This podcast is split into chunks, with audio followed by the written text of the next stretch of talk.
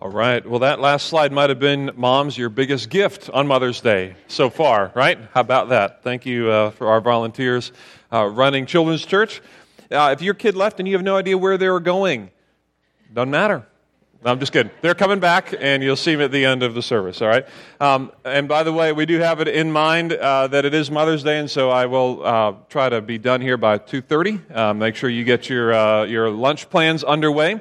Several years ago, our family decided to go to um, Red Lobster for uh, for Mother's Day after church on Sunday.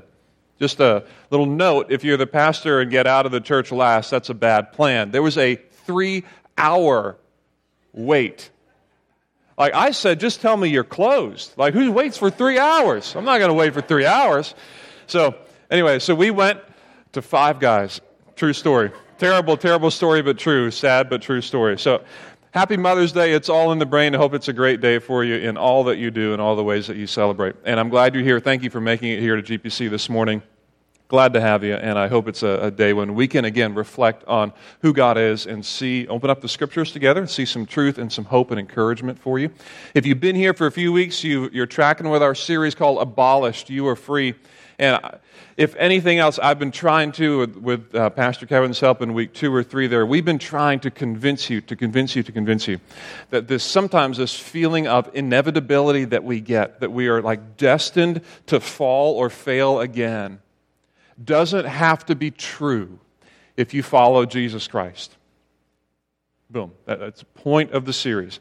That there can be a, a weight or a heaviness of, like, I, I will probably fall into that again. My dad was like that, therefore I'm like that. My mom was like that, therefore I'm like that. I have tried, but I can't get over, and I'm likely just always going to fall into and become and do, and I'm never going to quite.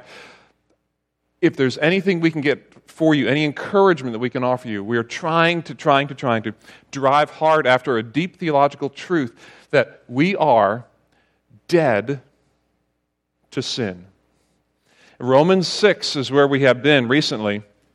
We are dead to sin. Paul, a follower of Jesus Christ, wrote this early, early, early in the early Christian church. He said, You're, you're dead to sin. He said, You are no longer, you are no longer a slave to sin. And so, this is what we've been trying to convey for the past several weeks essentially, that message. You are, you are dead to sin. However, however, today, I want to address the elephant in the room. And the elephant in the room is that while we may be dead to sin, you, if you're honest, and me, wanting to be honest with you, I still sin. And no one seems shocked by that whatsoever.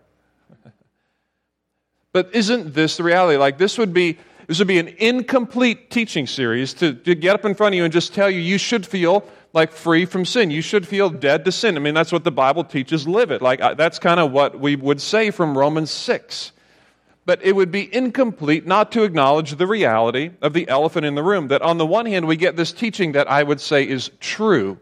We're dead to sin. And yet, on the other hand, there's this strange reality I live in that I experience not just sin in general, but my own sin, right? Like, I commit to diet or to eat differently, and then I walk in that very night, right? And I have four whoopie pies. Like, what's up with that? Like, I can't even keep my own standards of commitment, right? Like, I make a commitment and I'm no longer going to get upset or yell or lose my temper. And that very night, what do I do? I lose my temper. Like, I, I experience this. Is there anybody with me? Is there anybody with me who experiences this reality of, man, I'm going to set my mind and heart to? And then in a flash, it's like, man, how did I get there?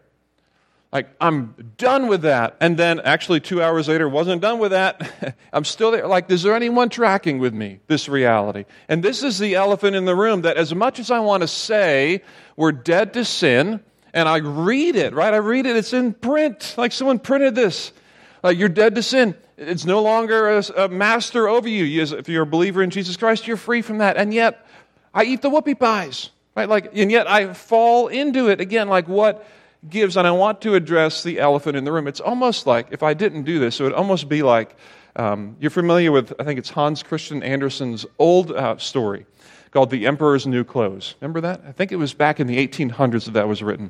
Remember that? And two, like, sly old weavers come to town and they're going to weave together some rich, expensive, special clothes for the emperor. And only those people in your empire who don't deserve their position or who are foolish will not see the beauty in these clothes. And of course, if you've read that story, read it to your children, you know the weavers are just in there playing with air, right? And they get the emperor out there and they put him on parade because no one in his kingdom would dare say, No, you're actually not wearing anything, buddy. And so they get him on parade, they, they parade him through the, the town, and finally there's one voice of one kid in the crowd who says, He's not wearing any clothes. Which all the adults are like, oh, I thought so, but I wasn't going to say, and I thought so. And that's kind of the way it is with this. Like, if I don't address this and speak to it, it can be like, wait a minute, should we all just agree that nothing's happening here? Like, no, this is happening. And so we've been in Romans chapter 6. Now, today I want to take you to a place where it's like this kid in the story of the Emperor's New Clothes. The kid in the room speaks up and he says, wait a minute, wait a minute. I think that he's not wearing clothes. This morning, Paul is writing, and he writes from Romans chapter 6 into Romans chapter 7. Now, he didn't have chapters when he wrote, but we made them to make it easier to find it. And in Romans chapter 7, it's almost like the voice of the kid in the crowd calls out and says, Wait a minute. Wait a minute.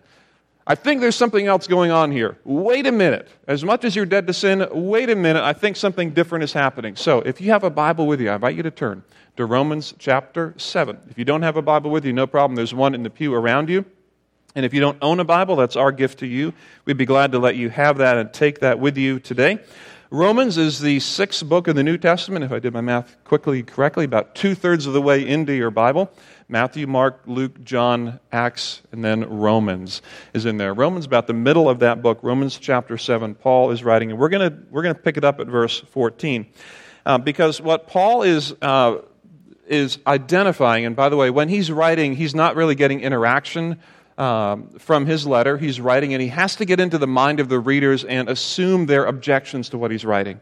And so it's almost like in Romans 6, he's tried to convince them, like we've tried to convince you, you're dead to sin. And it's almost like Paul can, can hear the objection in the room, like, wait a minute, but I still sin. And so, you ever hear the phrase, well, the devil made me do it? Well, this is almost like he's trying to deal with that objection. And he's trying to deal with the objection of, you know what, what if, what if, if I'm actually dead to sin and that's true? Maybe the problem, maybe the problem is the law.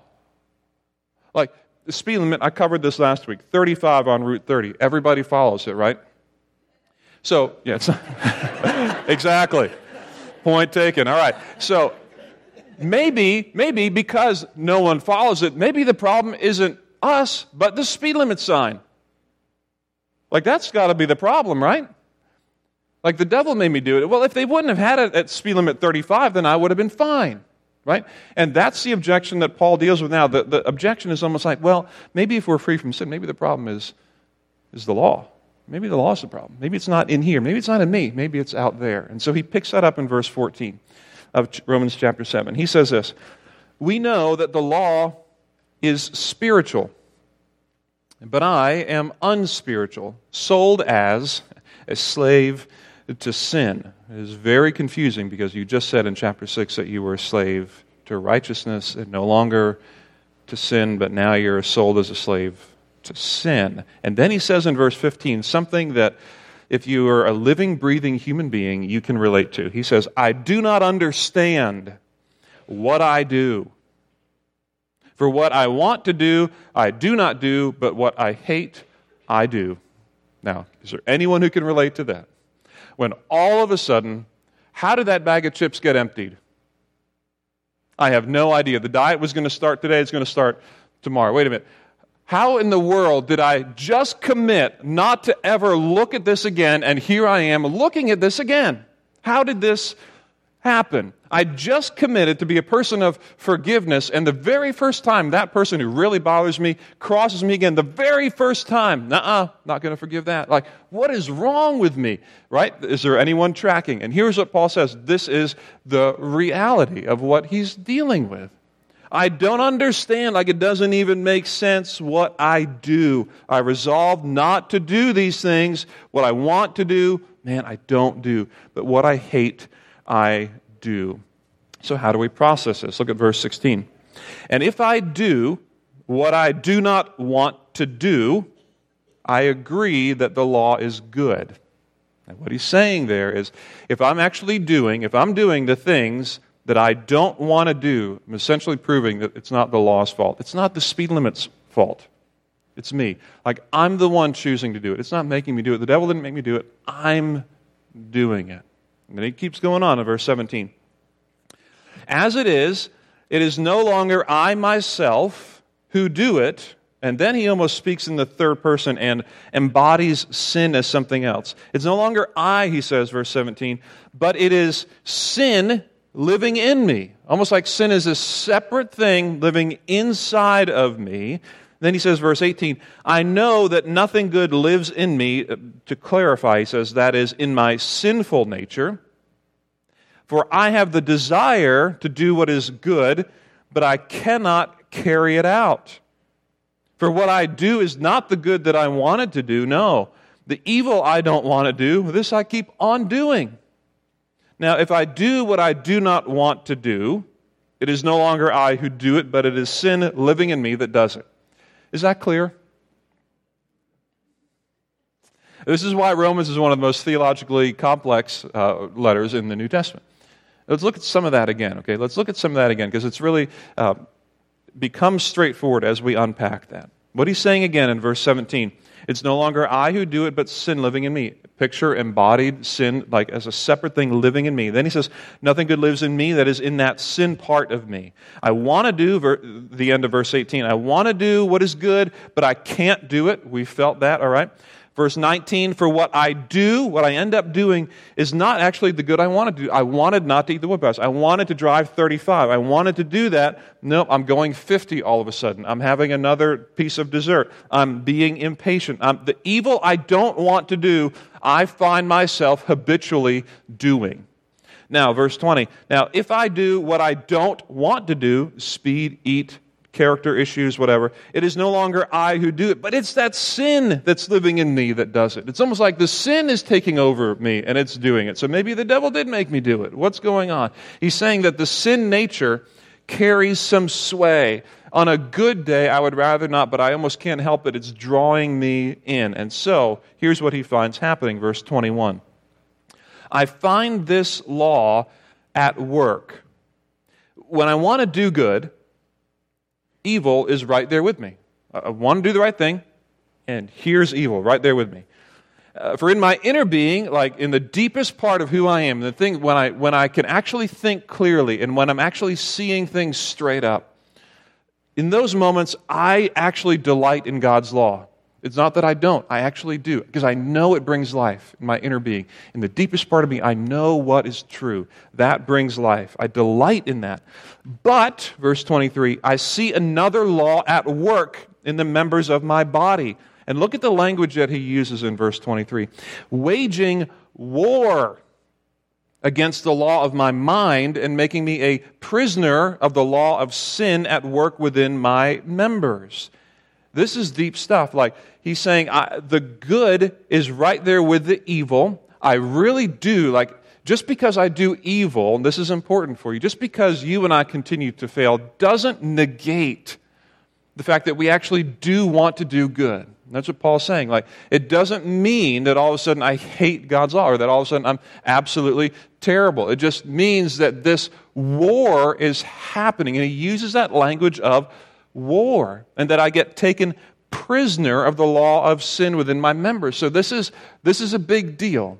Like, this is a powerful thing, which is why it's incomprehensible, which is why it's almost like I can't stop it sometimes. Almost like we find ourselves in the middle of sin, looking back and being like, what happened? What's wrong with me? How did I get here again?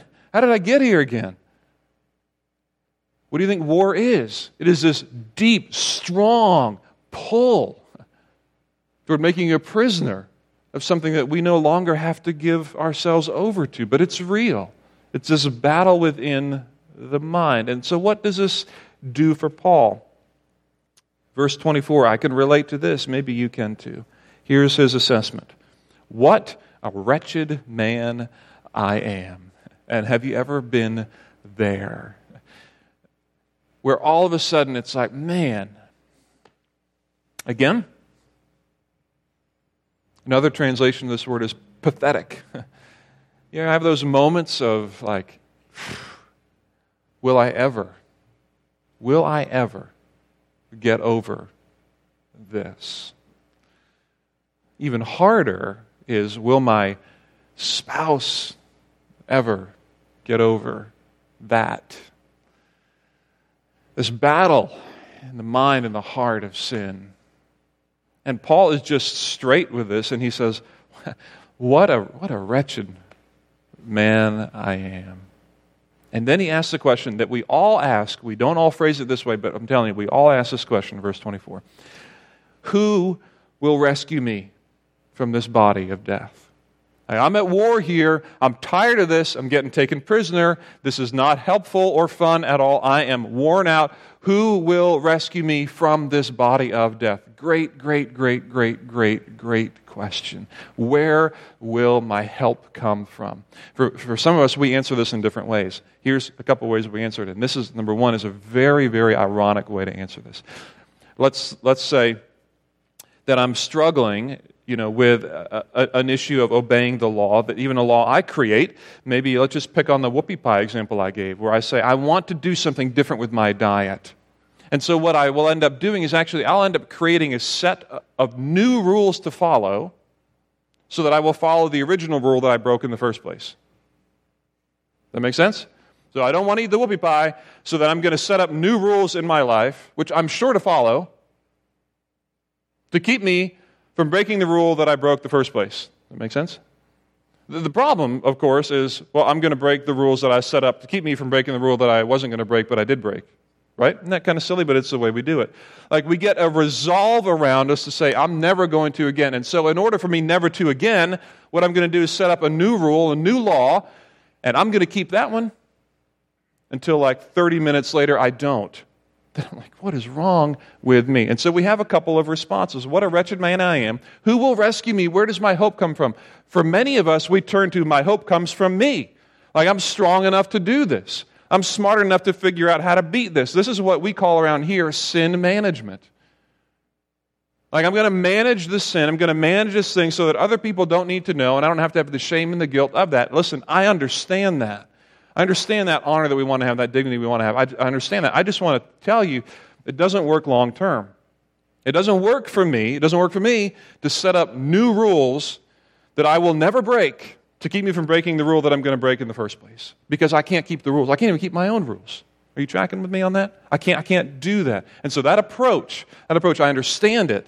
But the question is, where does my help come from to get over this and to stop doing or to start doing? It's just never going to work by me being awesome in obedience. Because the answer isn't, man, I'm, I'm going to be the one to rescue me. I can't manage the sin. It's too big and too ugly and too powerful. It takes me prisoner. Doesn't work. Doesn't work that way. Another approach, who's going to rescue me? Another approach is some of us just punt, give up, and just say, that's the way it's going to be. Listen, I know I have a temper. It's not as bad as you think it is, or it's not as bad as it could be, or just kind of stop trying, or just kind of give in and say, you know what, I'm always going to think like that. I'm always going to act like that, and I can never get over it. I've tried, I've tried, I've tried, and now I stop trying because I can't get over. And I'm just learning to live with it. Who's going to rescue me? Actually, nobody's going to rescue me from this body of death. It is just going to be the way it is, and I will never, I will never get over this stuff ever. I've tried before, and there's no hope. I've tried counseling before, no hope. I've tried talking to people, writing, whatever. I've tried it, I've tried it, I've tried it, no hope. Like it's just going to be the way my life will be. Boom. It's a question we all ask who's going to rescue me from the angst, my mind, and my heart, and my soul? It's Paul's question. What a wretched man I am. Yep. Who's going to rescue me? And look where he goes. Verse 25. Thanks be to God through Jesus Christ, our Lord. That's his answer. Who's going to rescue me from this body of death? Thanks be to God through Jesus Christ, our Lord.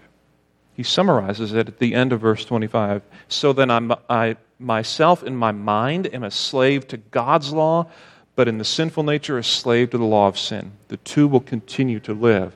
But where will my help come from? This is very important. He's saying, My help is not going to come from me being perfectly obedient. My help will not come. Who's not going to rescue me is me. Who's not going to get on top of it is me being awesome and figuring it out. It's just never going to work. Where is my help going to come? Thanks be to God. My help will come from Jesus Christ our Lord. Now, that almost doesn't help at all. That almost doesn't help at all, if we're honest. There are two, there are two things at issue here. One is a long term solution, and one is a short term. This is a long term answer that Paul is giving. What I believe he's saying here is when we struggle and when he struggles with sin, he's saying, this is what I believe is happening. Keep my mind, keep our minds on the things of Christ. In other words, Jesus Christ will rescue me. Like that's the truth of Romans 6 that we just covered. We are no longer slaves to sin. We are free from that. So thanks be to God through Jesus. Listen, the battle is won. It's like the, we might be at halftime of the game, but we know the end of the game, and we're going to win. Not because we're going to score, but because Jesus has already delivered us. Like we know the end result. And he's saying, in the middle of the game, when you're losing, thanks be to God through Jesus Christ, Lord, you know the finish. And the finish is you are free, you are free, you are free from the power of sin. And that's what he's saying in the moment. Listen, so does it help you? Would it help you at halftime? Would it help you in the middle of it to know, in the middle of all your struggle and sin, Jesus Christ has freed you, and this sin will not be in your body forever?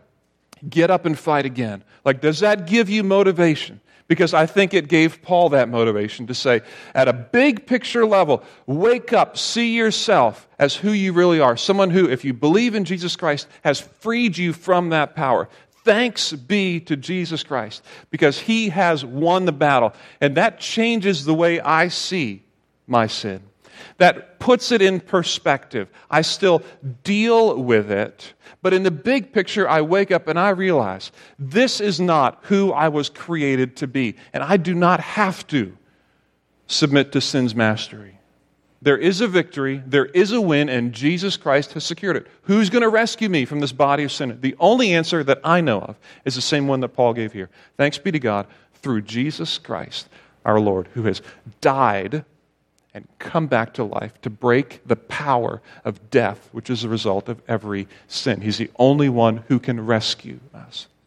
Now, that's long term. Long term, I think that can be helpful. At the same time, in the short term, the speed limit sign is still 35, right? People still, for some unknown reason, make whoopie pies that tempt me all the time, right? Like, we still are going to deal with the things in our life on a regular basis. That's even how Paul finishes this verse that I just read to you. Like, in my mind, I'm a slave to God's law, but in my members of my body, I'm a slave to sin. He recognizes, and let me again recognize that this struggle will continue to be real. And so, let me talk again for a moment about this elephant in the room. The elephant in the room, one more time. The elephant in the room is actually not just the elephant in the room, but the actual elephant is in our minds. Many years ago, Plato, if you're familiar with him, rather intelligent guy, he came up with this concept that said that in our minds, in the way that we think, he put it this way there's an elephant and there's a rider. And some of you who've studied social science and human behavior understand this and have already recognized this and know where I'm going here. But here's what he's saying that in our minds, in our brains, the way that we work and our habits work is that there's like, imagine an elephant being our automated behavior, automatic behavior. The things that we do without thinking, your commute to work, how you comb your hair in the morning, what you eat for breakfast. Okay, the things that you do without thinking about it are automated behaviors.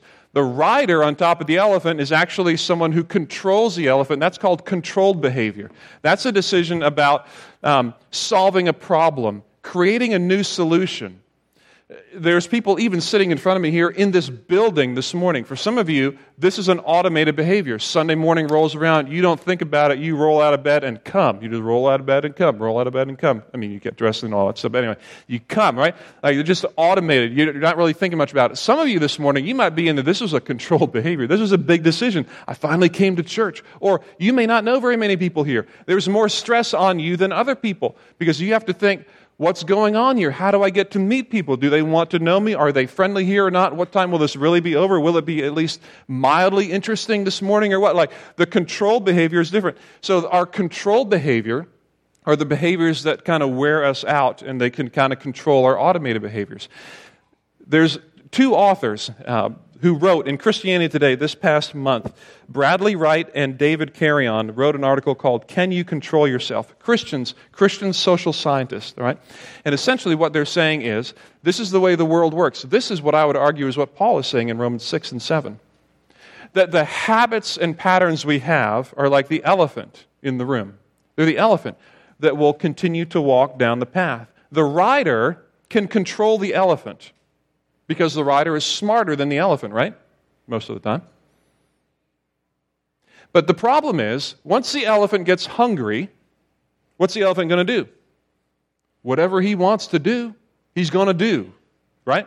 The rider may want to pull him hard right, but man, if there's a big whoopie pie over here, he's going that direction. I don't care how strong you are, you cannot, as the rider, pull that mammoth beast over this direction. You just can't do it. The habit is too strong and it's going there.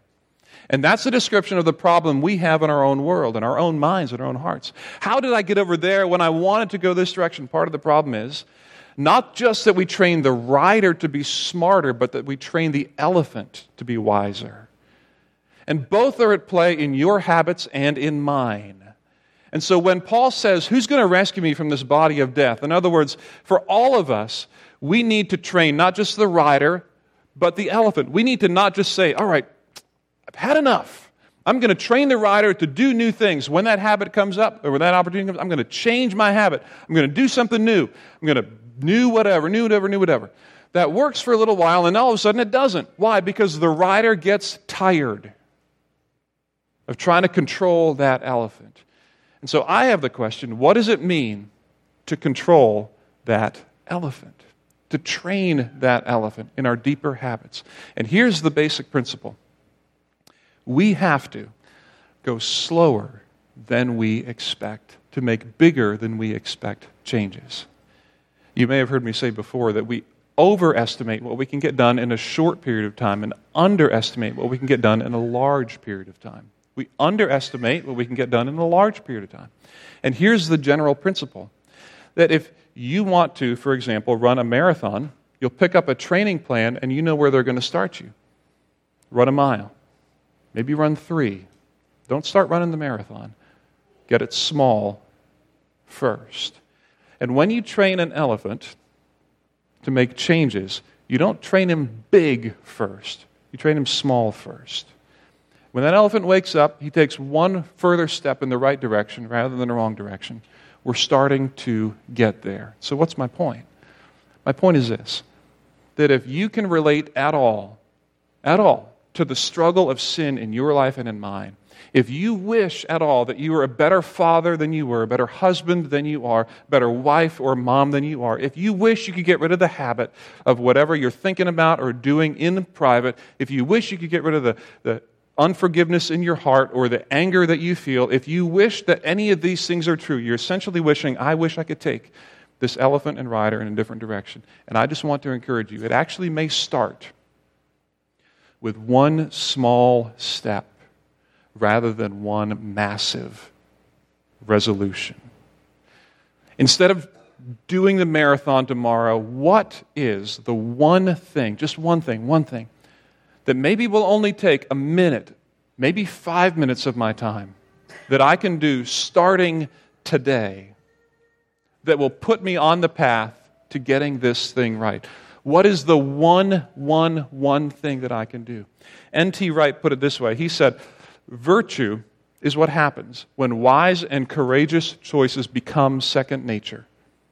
It's very well said. Virtue is what happens when wise and courageous choices become second nature. And so this is the question for me, and I, I hope for you. What is, listen, what is the one thing, just one thing? If you're sitting around wishing, I wish this would no longer be a part of my life, what is one thing that you can do? Just one thing that you can do to move in that direction. Just one thing. Thanks be to God through our Lord Jesus Christ because the victory is won. And yet, while we continue in sin, we will continue to feel the pull. This is just the elephant in the room. But let me encourage you, please, before the day is out, consider what is it?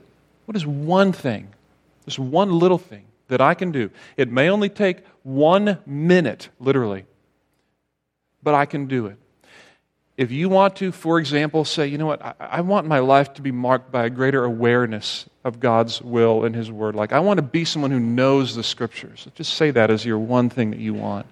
Let me just encourage you. Rather than trying to read for 30 minutes, five days a week, coming from nothing, what I'm suggesting to you is start with one verse a day. Pick a proverb I'm serious. Pick a proverb. Give yourself 30 seconds. I'm telling you the truth. Like, start there. It's not where you're going to end up, but start there. That little stuff is the stuff that makes habits and changes the direction of the elephant, not just the strength of the rider. Start super small. What is the one thing, just one thing, that I can do that can keep my delight in God's law, even while I still wrestle in this body of sin.